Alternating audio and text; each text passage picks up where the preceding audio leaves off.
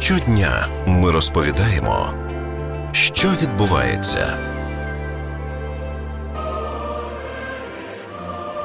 Після смерті принца Філіпа британські видання почали підводити підсумки ері Єлизавети II. Видання The Guardian пише, що ера королеви відзначалася соціальними свободами, з'явилася увага до расової і сексуальної дискримінації, але разом з тим е, відбулося скорочення соціальної мобільності британців. Корона символ зростання класової суворості. Її піддані стали більш нерівними і рідше піднімаються вище статусу, отриманого при народженні, ніж коли королева зайняла свій трон. Пишуть журналісти. Про те, якою буде Велика Британія та британська монархія далі, говоримо із істориком та журналістом Єгором Брайляном.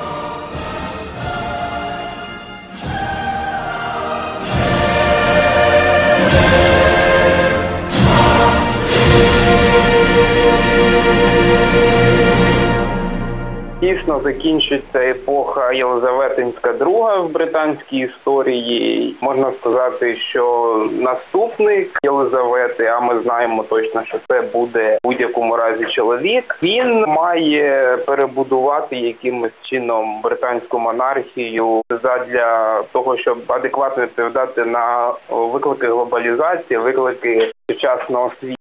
Тобто, якщо ми дивимося на те, хто має успадкувати владу після смерті Елизавети II, то це наступні люди. Першим у цьому списку йде принц Чарльз, принц Уельський, тобто старший син Єлизавети II. Йому 72 роки, він не дуже популярний в британському суспільстві через те, що він все життя кохав Камілу, зрештою одружився на Діані, вона трагічно загинула в 97-му році, і він не надто популярний. Багато хто вважає, що трон успадкує принц Вільям, старший син Чарльза та принцеси Діани, якому зараз 39 років, і він Іде якраз вже другим в списку нащадків, і потім ідуть троє дітей Вільяма та Кетрін. І проблема з успадкуванням сучасного британського престолу полягає в тому, що 10 років тому на зустрічі глав урядів співдружності у місті Перт в Австралії було узгоджено, що скасовуються попередні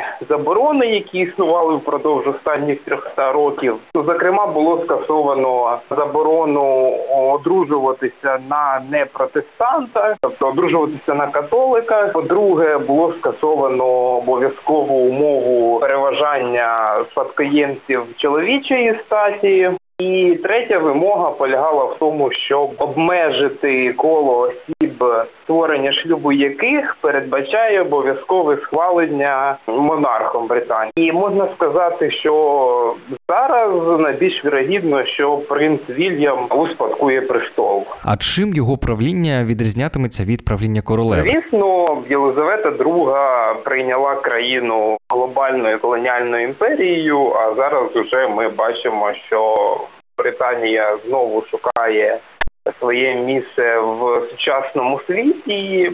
Я думаю, що принц Віль вже король Вільям, він буде набагато більш е, прогресивним і взагалі Вільям він е, сприймається як найкращий представник династії Вінзорів, тому що навколо британської королівської родини постійно існує дуже багато скандалів. Тобто, якщо ми порівнюємо з Гаррі, який ходив у нацистській формі на вечірці, його там фотографували оголеним, Вільям він служив у королівських військово-повітряних силах, він е, є чудовим сім'янином. Тобто я думаю, що коли 40-річна людина замінить майже столітню, то це буде дійсно оновлення. А як загалом ставляться мешканці ну фактично однієї з передових європейських держав у 2021 році до монархії як такої? Згідно опитуваннями, наприклад, такої агенції, як ЮГОВ, саме старше покоління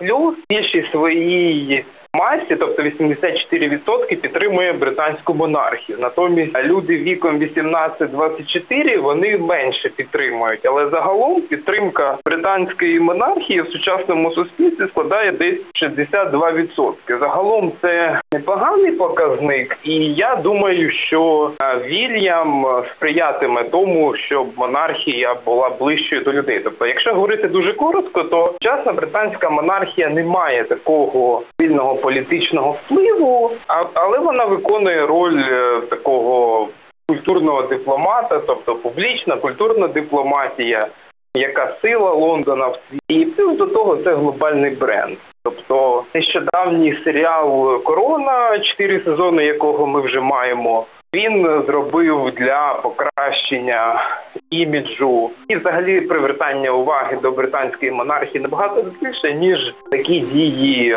Єлизавети II та Філіпа, коли вони на початку 90-х років прийняли рішення, що Вінзори будуть сплачувати податки до британського бюджету і вони відчинили для відвідувачів Букінгемський палац. Дякую, Єгоре. Ми говорили із істориком та журналістом Єгором Брайляном. Мене звати Богдана Мосов. Почуємось.